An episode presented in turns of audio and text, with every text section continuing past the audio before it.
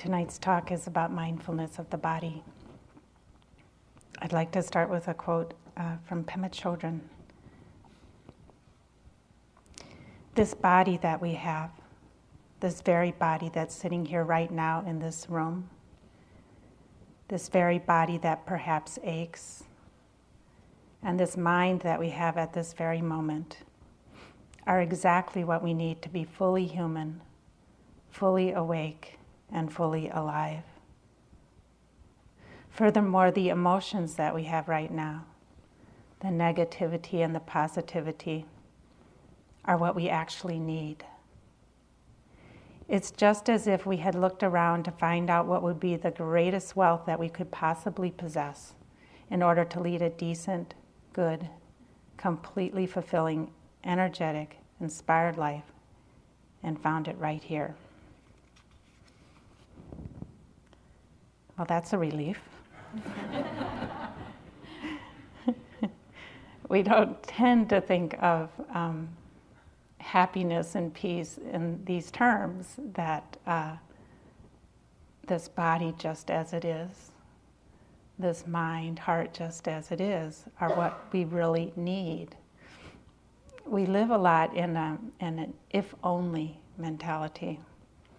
So it's like, if only uh, my body didn't hurt, I'd be happy. If only I had the perfect job, I'd be happy. If only I had the perfect partner, I'd be happy. If only I could get my fear to go away, I'd be happy. and when we live in this kind of mentality around happiness, it's always some future goal. It's forever out of reach. Because even if we get one of our if onlys, we usually wind up um, coming up with another one. And sometimes life um, may go well for a while. It may go um, as we wish. We may have a rather blessed life, and it seems like this strategy, you know, of, of kind of creating life to be like we want it to be, like our preferences are. It seems sometimes that it works. I think that's why we fall for it. There's this illusion that this strategy works. But at the very least, this strategy leaves us restless. If only, if only.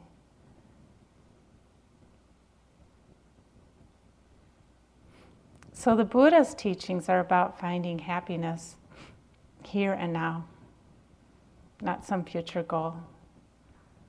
Finding peace or liberation with our experience just as it is.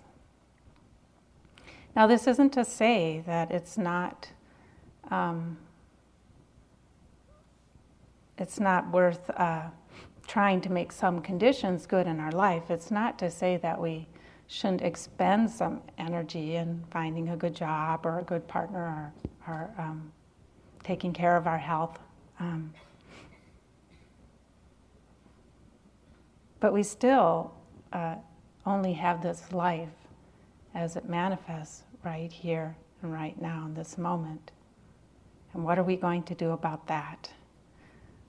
So we practice happiness, peace, and freedom with the raw material of our body and our mind heart as it is right here, right now, sitting here in this room.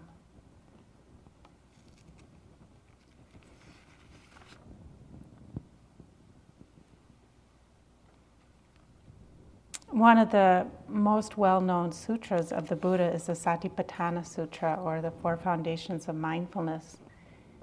And in this sutra, the Buddha talks about uh, what we need to pay attention to and how we would pay attention to it in order to understand how we can find peace and happiness right here, right now, with whatever is happening. And so these four foundations are the first one is the body, the second one is it's called feeling tone. It's our first impression of whether an experience is pleasant, unpleasant, or neutral. The third one is the mind. And the fourth one is mind objects. Kind of the ways we look at the world uh, through the mind. So the first one, the first one is the body. And it's actually the longest. I looked today to check. It's the longest section of the four. And the Buddha goes into fairly great detail about how we can uh, understand, investigate, connect with the body. Seems like it might be a little bit important if it's the longest one and also the first one. So, the first section of this uh, foundation of the body is connecting with the breath. And it starts out easy, just connecting with knowing whether we're breathing a short breath or a long breath. So, kind of a general um, getting in the neighborhood of the breath, and then uh, more detail with uh, connecting with the full body of the breath, the, the whole experience of the breath one of our anchors that we've talked about here. And then the second section is about connecting with posture. So, connecting with whether we're sitting or lying down, standing, or walking, the four classical postures. So, we know when we're sitting that we're sitting. We know when we're walking, we're walking. We know when we're standing, we're standing. The third section is on, um, it's called full awareness. So it's awareness during all the experience, uh, different um, activities we undertake during a day. And I'm just going to read it to you so you can see it's rather comprehensive. He says again, bhikkhus. Bhikkhus uh, technically are monks, but I like to think of it as um, all of us who are practicing meditation.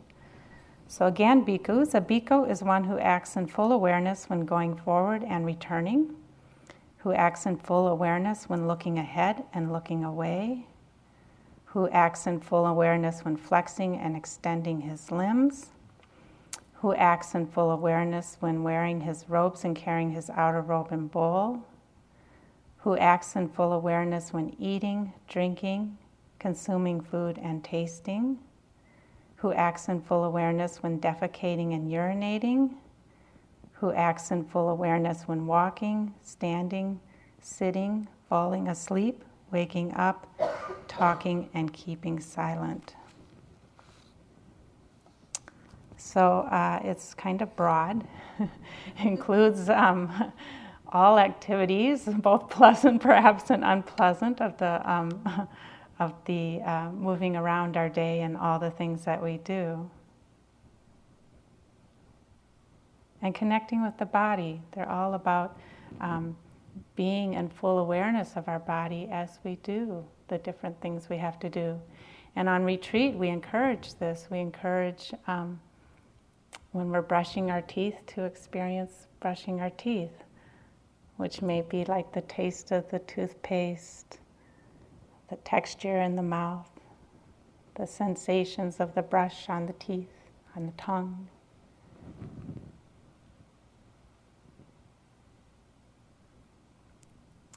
The next part of the sutra is on the 32 parts of the body. So there's reflections on all the, different parts of the body divided up the muscles and the uh, lungs and the blood and the I'm not going to go into all the detail because it's um, it goes as far as the spit and the, the pus, and it's pretty.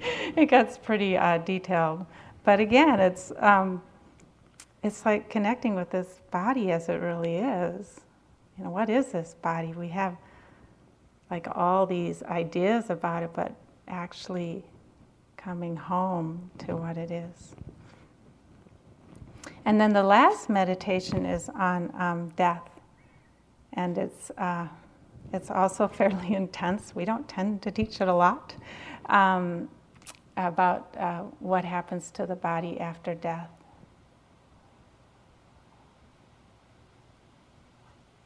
So there's a great breadth in this first foundation of of connecting with the body, understanding the body.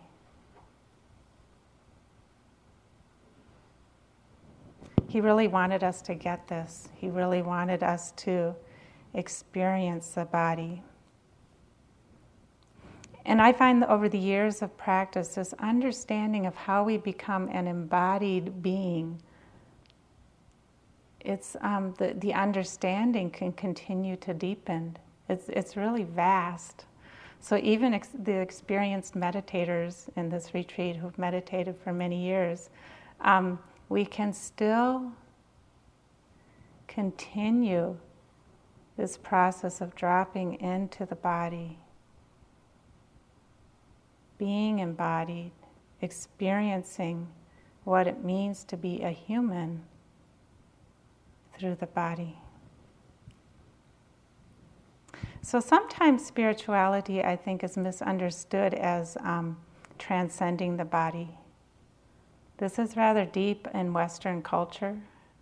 Not only Western culture, even in the time of the Buddha, there were um, lots of ascetic practices that were undertaken that were quite um, harsh on the body. You know, never lying down to sleep or um, almost starving oneself to death, eating very, very little. Uh, I'm not even sure what some of the other ones were, but they were pretty. It was it, the, the the goal was like, can I transcend this body? And the Buddha tried all these um, techniques and figured out that that wasn't the way to do it. That didn't work. In fact, his practice, you could say, it deepened when he started to eat and nourish himself and take care of his body. So this, this belief that, that somehow we're going to find freedom by transcending the body, um, it doesn't tend to lead to positive results. It tends to lead to disconnection and maybe the tendency to abuse our bodies abuses earth. I think it's related. I think our inability to um, to be fully embodied is reflected in how we treat this earth.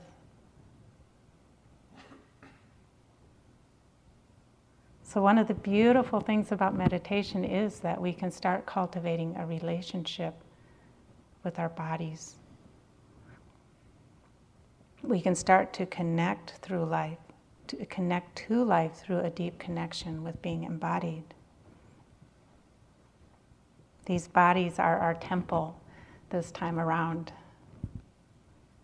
And we receive life through this sensitive beingness that we call our body. This is how we receive life, this is how we're connected to life. The five traditional senses are all through the body the seeing, the hearing, the tactile, the smelling, the tasting. And this is how we receive life, this is how we connect with life.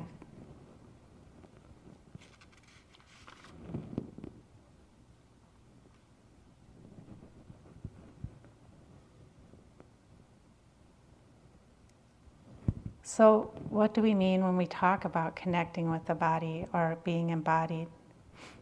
In meditation, we talk about bare attention. Michelle talked about this a little bit last night. And this is about connecting with our sensory experience um, as it is. So it's a little bit about understanding the difference between connecting with our sensory experience and thinking about it. We tend to think about our experience more than actually experiencing it. It's a deep habit of mind. And so we start to just explore the difference. So, for example, with the breath, when we first are with the breath, we may have a tendency more to think about the breath. And so we explore what it means to connect with the breath. What is breath? Curiosity what is breathing? So the experience of the breath might be heat, or it, like if we're with the nostrils, heat or coolness, or movement, or tingling. Or if we're with the breath at the abdomen, the experience of breathing might be expansion, contraction, pressure, smoothness, roughness, earth element, water element, air element.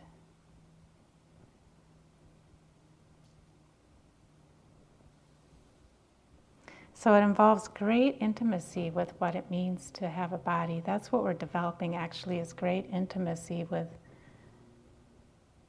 our human body or with ourselves.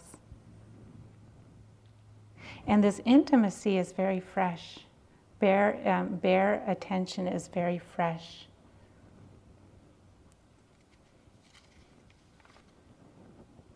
So, an example with hearing um, again, we, we start to see the difference between the actual pure physical vibrational experience of hearing and thoughts about hearing.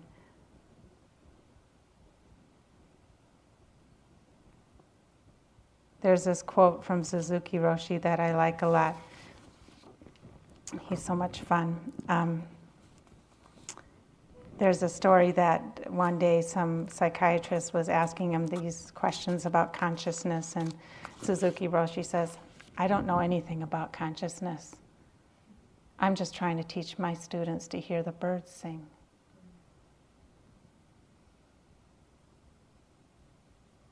We're just trying to learn to hear the birds sing with, uh, with that level of bare attention unremediated by all the thoughts about the birds singing.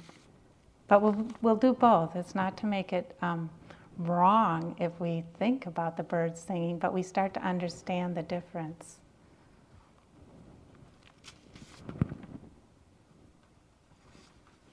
Or walking meditation. So, what, what does it mean to connect with the body as we're walking? So, on one level, we have the idea that I lift my leg and I move it, and my foot touches the earth. So, that's, that's thinking about walking, right? So, what's the actual experience? So, when we lift the leg, we may feel um, coolness in the foot or tingling. And then when we, uh, when we lift the foot and then when we lift the leg, we may feel heaviness and then when we put it down, we may feel pressure, change in temperature, movement. That's what we mean by bare attention.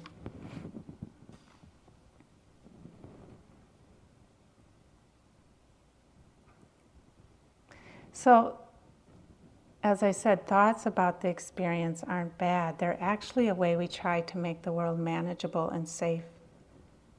It's our security. Our security is thinking about the world and um, making it into something known. And it's not bad. This, we humans need this, and sometimes it's useful. Sometimes it's useful to know what a foot is and how it works and how you put your shoe on and all of that. and in meditation, we experiment with dropping into um, this connection with our experience that isn't um, made separate by the thoughts, that isn't. Um, the thoughts are the disconnection, or disconnect us from the experience. So we're learning how to trust this dropping into experience just as it is. And we see from this perspective, um, there's very much a freshness and an aliveness to our experience. So the thought about a breath, for example, is stale. It's, a, it's an old experience. The thought about a breath is based on um, all the other breaths we've had. so it's old, it's stale. But the actual experience of a breath is very alive. It's fresh, it's new. So, this learning to connect directly is actually learning aliveness.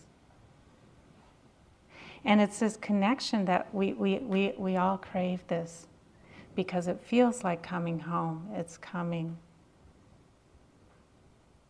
home. There's a poem by Rilke, he says,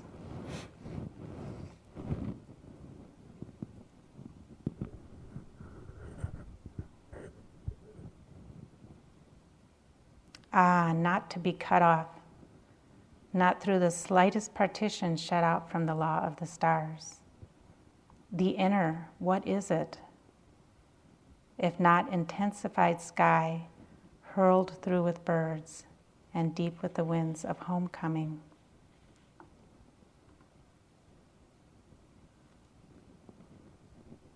Deep with the winds of homecoming.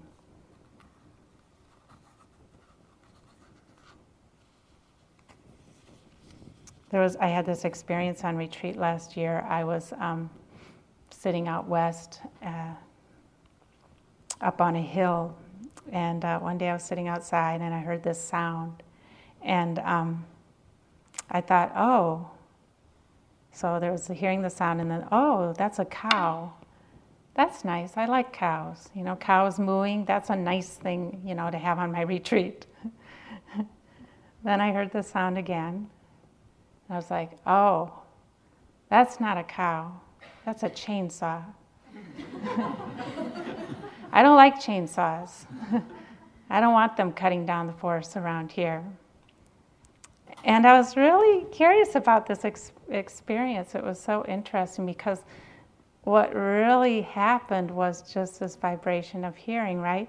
And I so desperately wanted to know what kind of world to create the thoughts wanted to make it secure by knowing what kind of world this was ha- that was happening. And it really didn't matter because it was way down the hill, and I didn't need to know if it was a cow or um, a chainsaw. So, in a way, it's like we kill the experience by wanting to um, uh, control it. I do think eventually, I went down there eventually because I was going for a walk and I, actually it was a chainsaw, but it was, uh, it was an interesting experience.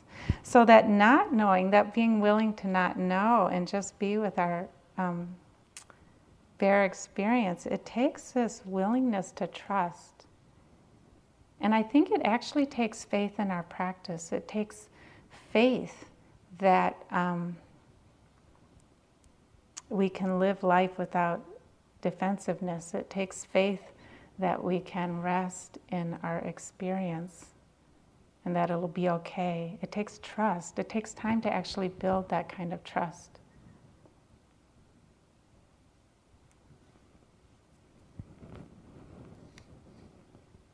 It's like trust that we can um, more and more relax into experience rather than try to control it.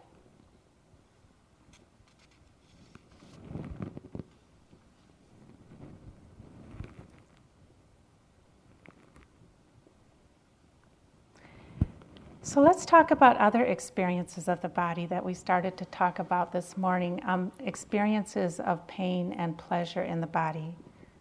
We can learn everything that we need to know about the practice by how we connect with painful and pleasurable feelings in the body. We can learn it all.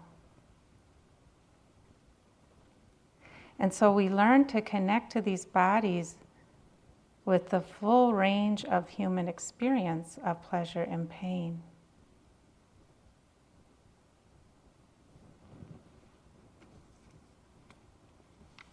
So we'll talk first with about pain. Uh, it's um, maybe more prevalent for some of you at the moment, sitting all day, walking all day. We tend to, at a certain point, start to experience some pain in the body. In our usual uh, daily lives, where we move around a lot, we often make a lot of adjustments in the body that uh, avoid pain.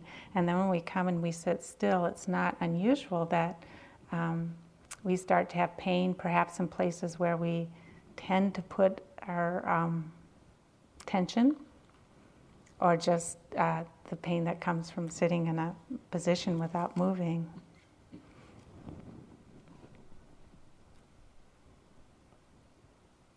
The Buddha talked about a lot about working with old age, sickness, and death, with, which is another way of um, talking about working with pain. All these experiences of life that we can't avoid. It would be nice if we could avoid painful experiences of body, but nobody gets through this life without that. Now, our usual attitude is how can we avoid the pain, right? How can we get rid of it? How can we um, not have to experience it? It's interesting because with that attitude, we really abandon ourselves when there's pain. It's like we check out, we're gone. It's like we're only a fair weather friend to ourselves. With meditation, we learn how to go beyond being just a fair weather friend to ourselves, but actually a friend to ourselves under any conditions. Of course, this attitude is encouraged by our culture. When I was young, I remember I, um, I used to uh, every night, like this is this is um, a little obsessive. Every night, I used to like review my my body and like if there was any health problem that I seemed to be having, I would think it okay. It was like I would have to make it okay before I would go to sleep. It's like I couldn't uh, tolerate the idea of having a body that are, having a health problem that might be like unresolvable. So that's like carrying it to an extreme. One time I saw a, a commercial on TV. The tagline was, How much tolerance do I have for pain? Zero tolerance. Say no to pain.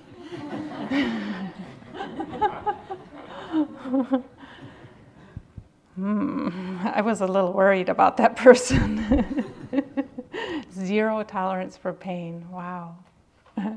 It solves medicine, which was the obviously the idea, but it doesn't solve our conundrum of how do we stay connected in life with a body in pain or with painful experiences of any kind. So we learn about it in the body, but it, it, it, it um, transfers to how do we stay connected with painful emotions or painful thoughts.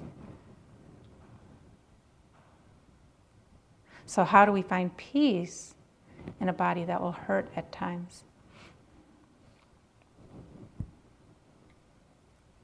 We even have kind of a cultural attitude that if, that if we are in pain or that um, or we are sick, that somehow there's something wrong, that it shouldn't be that way.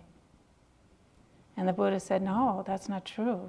That, that this is part of being human, that the body does get sick, it does get old, it does hurt sometimes.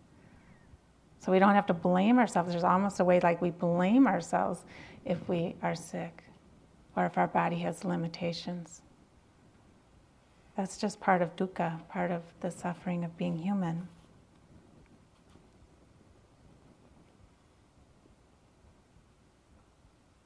So, sickness, illness, old age, pain, they're all great teachers. Sometimes they're very harsh teachers. Sometimes they're a little bit like one of those Zen masters that whacks you if you, if you start to uh, nod, out, nod off the least. But they can teach us everything we need to know. They teach us to pay attention. Another Suzuki quote. On the fourth day of a sesshin, this is from To Shine One Corner of the World by David Chadwick. On the fourth day of a sesshin, just as we sat with our painful legs, aching backs, hopes, and doubts about whether it was worth it, Suzuki Roshi began his talk by saying slowly, The problems you are now experiencing will go away, we were sure he was going to say will continue for the rest of your life, he concluded. the way he said it, we all laughed.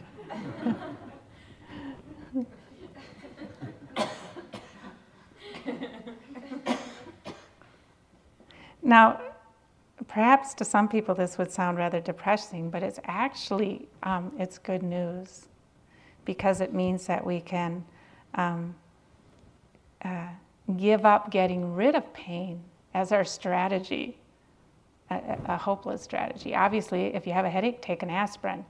But um, if our strategy is to get rid of pain, uh, we're going to find some problems with it. I was talking with a yogi today, um, somebody who's worked a lot with pain and tried many different ways to try to deal with it. And he said to me, I'm beginning to give up hope. And that was good.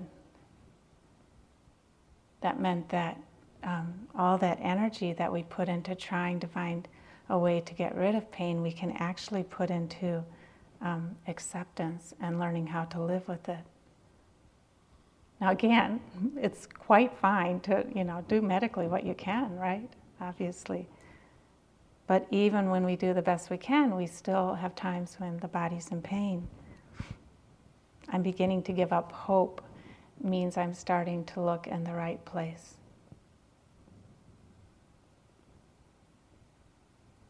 So, the right place is to look at how we're relating to pain in the body. So, the Buddha said, and most of us find it quite obvious, that yes, there's going to be some pain in having a human body that we can't always take care of.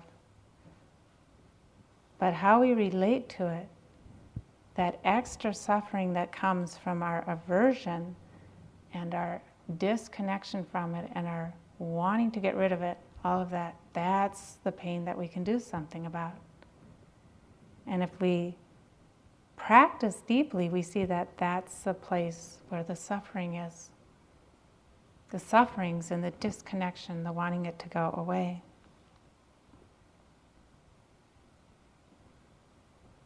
So we get interested. We get interested in understanding directly, experientially, what is pain and what's the relationship to pain and where's the freedom.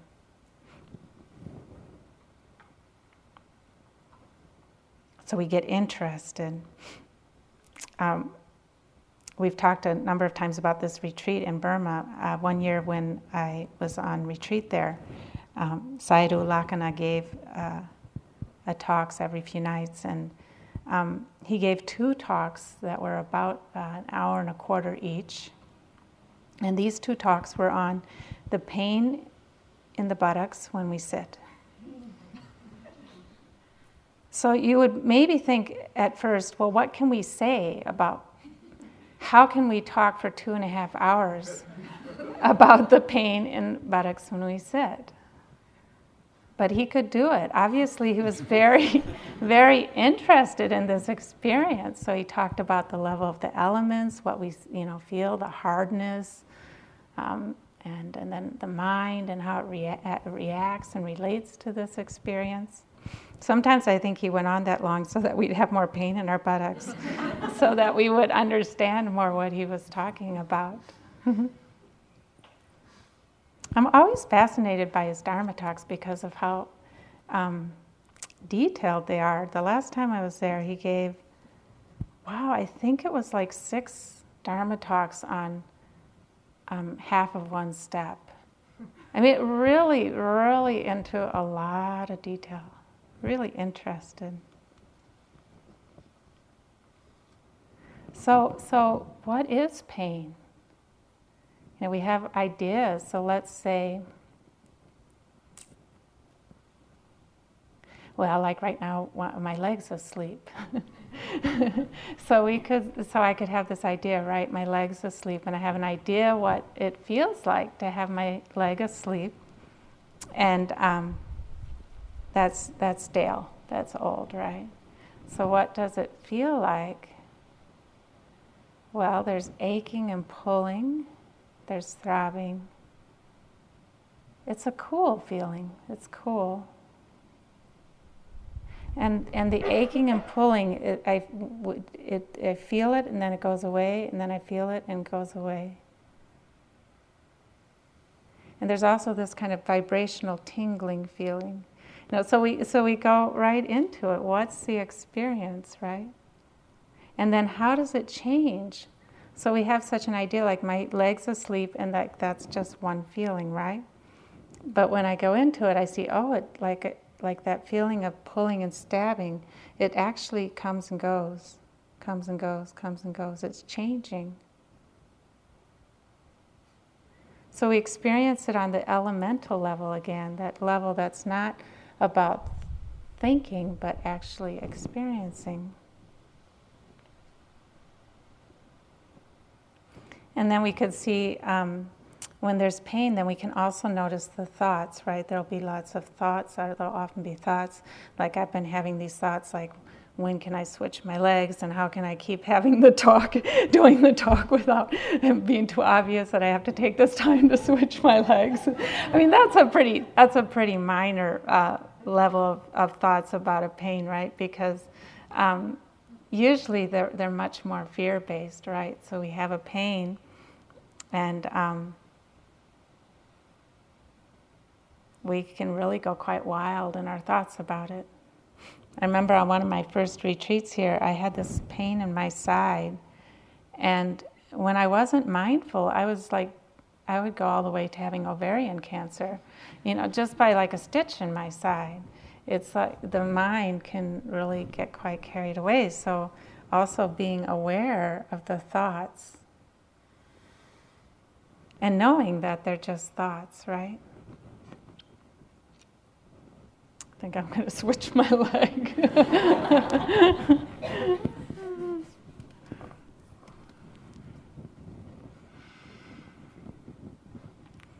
so, so we connect very um, directly with the experience and, and, and see how it changes. And then we also look at how are we relating to this experience or what is the attitude or relationship of the mind with this experience. So, is there an ability to be with it as it is, to accept it as it is, or is there aversion, reactivity in the mind? And we don't make it like we don't like try to accept something. You can't try to accept something, right? That's like so forceful. But we can be curious to see when we connect directly if there are moments of, accept- of accepting, if it happens. And then, so there may be like a split second or one second or maybe two where it's like, oh, okay. It's just, a headache is just stabbing feeling, you know. And then um, what we'll see is the mind will go, no, go away. I don't want it, you know. And so then we'll be aware of that, that that's our experience in the moment is aversion. We want it to go away. And then we can go back to the to the level of sensation, and maybe there'll be another second when it's okay, or two.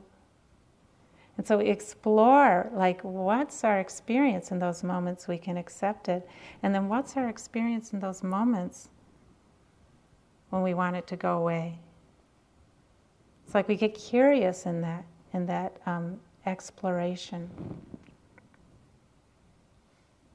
And so we try to be honest about what's going on, like I said, so it's not like pretending it's okay or uh, those are all ideas, right? It's about what's really happening and what can we learn from it. Where's the suffering?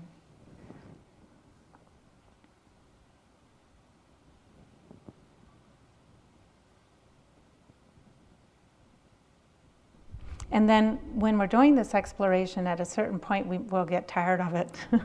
Our minds will start going, no, I don't like this. And, and the reactivity will get really strong. And then if that happens, then it's like, then it's time to refresh the mind. Then it's time to um, learn how to anchor out of the pain. Because this is a great thing to learn too. So we're interested in exploring and understanding pain, but we're also interested in learning how to do that in a balanced way that we don't become consumed by pain. So it's like, how can we also anchor our attention somewhere else? There's many other things going on, right? When it's painful, we get like tunnel vision sometimes, and that's the only thing that's going on. Well, there's also the breath, there's also hearing, there's also the buttocks on the cushion. So we learn how to um, and if we if we find that pain really takes us on a roller coaster ride, takes us away, our first uh, lessons might be in how to anchor out of it. That's skillful, that's not avoidance, that's balance.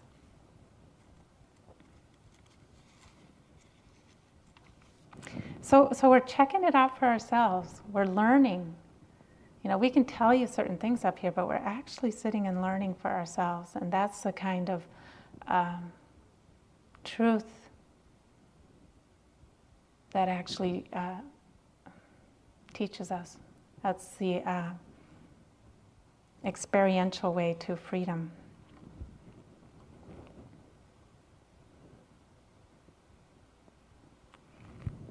But life isn't only pain, right? So there's also um, experience, neutral and pleasant experiences of the body. So we also learn how to relate to these. And we learn how to receive these experiences also with a certain sense of balance. One of the beauties of meditation is that it really opens up our senses or helps that connecting over and over with our sense experience. Um, it, it strengthens our connection with life, with the life that we're receiving. Uh, so, for example, let's say a mouthful of rice. If we're not paying a lot of attention, we're just chewing, we might have a vague idea what a mouthful of rice tastes like. We might connect just a teeny bit, swallow it, it's gone. Or maybe in our daily lives, we might eat it so fast we don't actually even taste it. It just could have been cardboard. It just, you know, goes through. So on retreat, we sit, we have um, a mouthful of rice, and we can chew it, and we can taste what's the direct experience of eating rice. And the direct experience of a mouthful of rice is that actually the flavor changes. It changes from the beginning to the end of the mouthful. It's a very rich experience. So on retreat, we um, because we're here more, so there's more moments of mindfulness in that chewing that mouthful of rice. Um, we experience it more fully. So this happens with um, all of our senses, or can happen with all of our senses in meditating. So sounds become become uh, clearer, sharper, or colors brighter. It's because we're present more. We're connecting more. We're receiving life more through being present.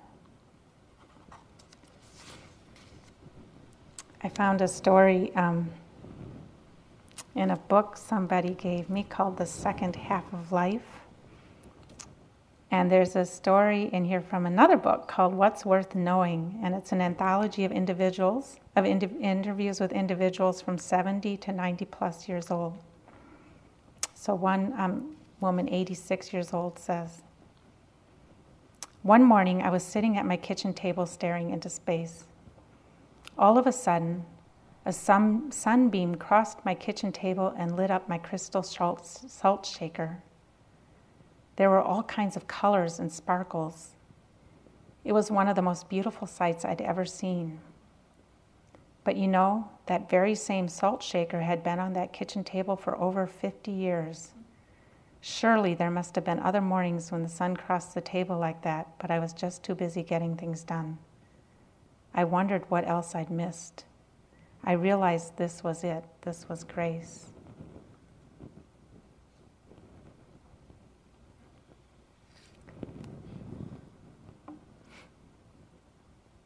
It's like she saw it. She saw it for the first time. The sparkles, the sunlight, connecting.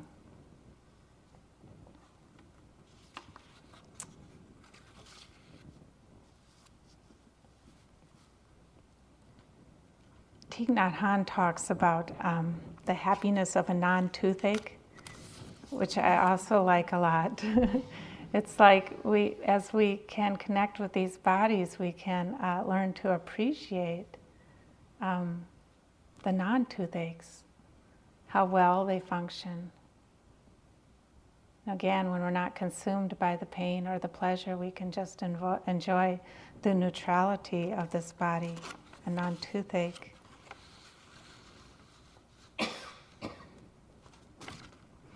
So again, with, with pleasant with pleasant experiences, so we learn how to connect with them, um, the pleasant experiences of the body, of the of the um, senses.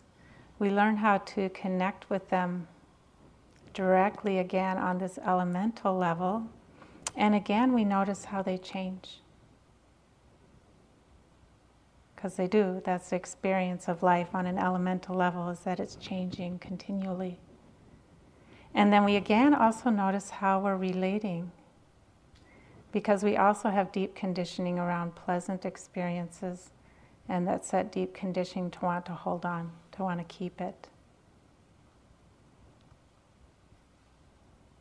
So when we're not mindful of, um, of pleasant experiences, and the fact that they change, there'll be that grasping or that tension or suffering of holding on. So we get interested again, in, in, and in uh, meditation, if there's a pleasant experience of body, we can notice that experience and then we can notice is there holding on? And again, go back and forth between those experiences.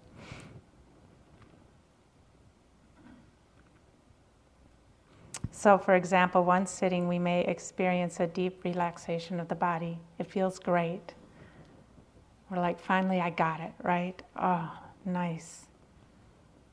And then we come in the hall the next time, and the body's agitated and restless.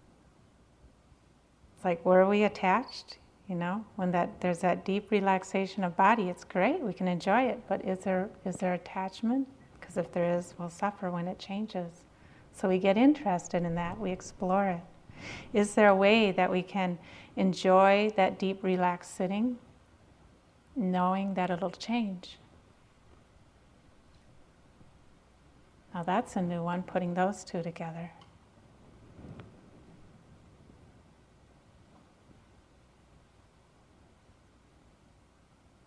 One more uh, Suzuki quote. He says, Enlightenment is letting go of this moment and flowing into the next one. So actually, we're learning we're learning flexibility. We're learning we're learning the mind that doesn't get caught. We can learn all of this by the body, pain, pleasant, painful, pleasant, neutral. Letting go of this moment and flowing into the next.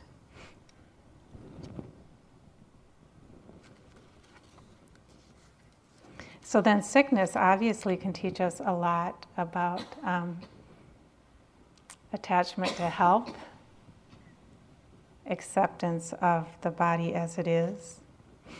There's a quote that I um, found recently that I like a lot. It was, I think, anonymous. It's um, health is merely the slowest possible rate at which one can die.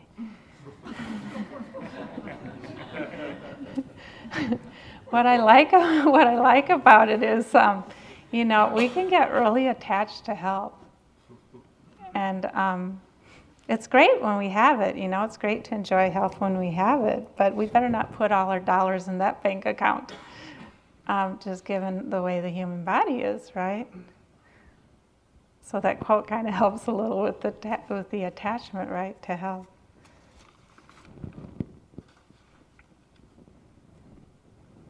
We can learn so much when we're ill, whether it's it's having a cold or or um, a chronic illness or a terminal illness. But even just practicing with a cold can be really interesting. So when we get sick, what happens? Do we resist it? Um, do we disconnect? Do we feel like something's wrong? Do we want it to go away? Or are we able to be with that experience?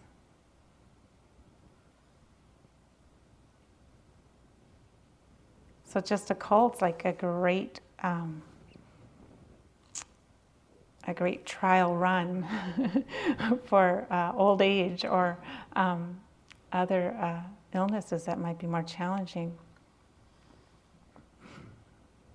I have one of these uh, bodies that um, is rather sensitive, and uh, over the years I've had different health challenges, mostly related to having a very sensitive body in a toxic and overstimulated world, something like that. And they taught me so much about both attachment and aversion and about um, acceptance acceptance of things as they are. I went through a period um, a number of years ago where I had, uh, I would have days where I felt, um, you know, lots of fatigue, other things not so well, and then I'd have days where I'd feel fairly normal. And at first, I really went for the roller coaster ride, right? When I felt normal, I'd be like, oh, great, I'm better. You know, there'd be the, all these ideas about how this was going to last. And, um, and then I'd have a day that I'd feel off. And then I'd be in despair. Oh my God, what's going to happen to me the rest of my life? I'm going to be an invalid. You know, all these, these uh, catastrophic thoughts. And then it'd change again. And after a while, I started to really understand kind of the attachment that I had to the days that I felt good and how that conditioned the despair on the days that I didn't feel so good. And so I started working with the attachment on the days that I felt good. So on the days that I felt good, I'd say, Yes, I feel good, I enjoy this, and it's not going to last. It's like I'd remind myself. And so that then when it changed, it was like, Oh, I didn't suffer so much because knowing it wasn't going to last broke that spell of attachment that caused the suffering when it changed. And then I found that when I wasn't feeling so well, because I'd broken that spell, that attachment on the pleasant days, I actually didn't drown so much. On the unpleasant days, I'd be like, oh, it's not pleasant. How can I hold this? How uh, large and kind can my awareness be to contain this experience as my life right now? And it's probably going to change. so, in this way, we, we, we develop equanimity, we develop that, that um, precious quality of peace with life as it is, peace with life in all of its changes. Illness, health, pain in the body, all great ways to learn this.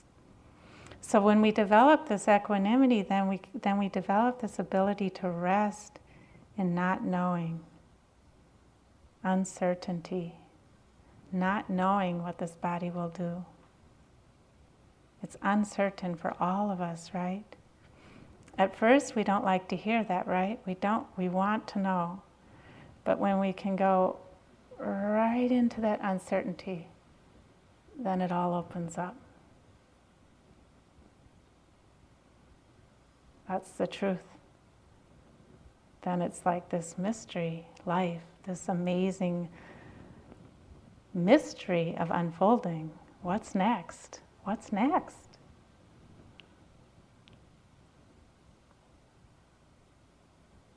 What is this body? This mysterious unfolding process we call life.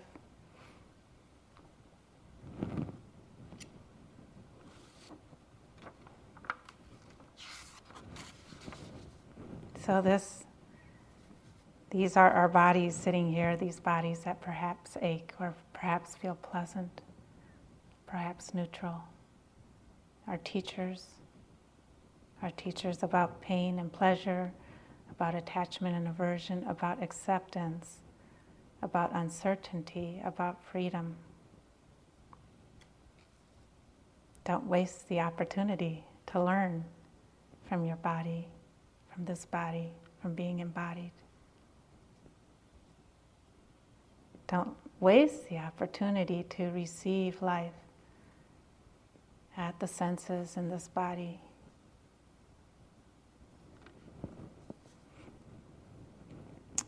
I'd like to end with just a short poem by Kabir, A Place to Sit.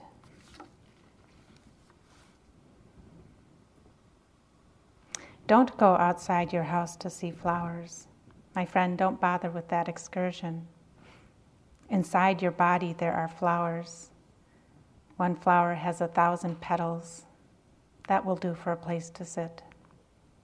Sitting there, you will have a glimpse of beauty inside the body and out of it before gardens and after gardens.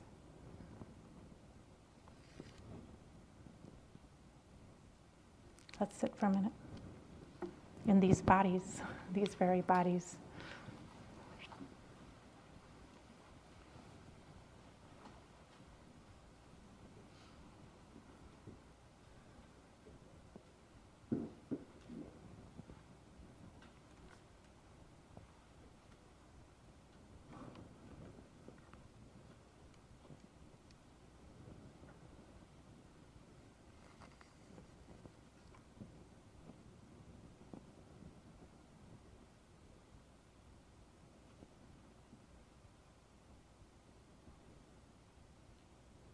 Don't go outside your house to see flowers, my friend. Don't bother with that excursion.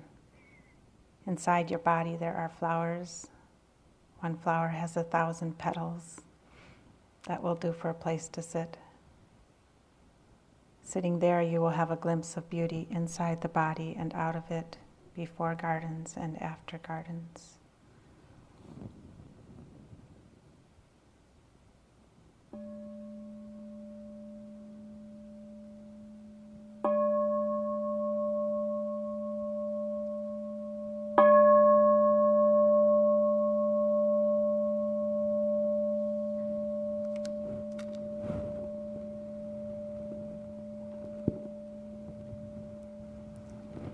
You for your attention to the Dhamma.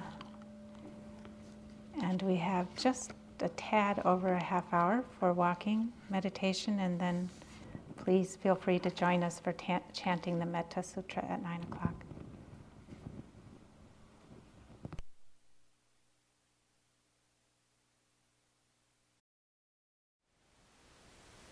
Thank you for listening. To learn how you can support the teachers and Dharma Seed, please visit dharmaseed.org slash donate.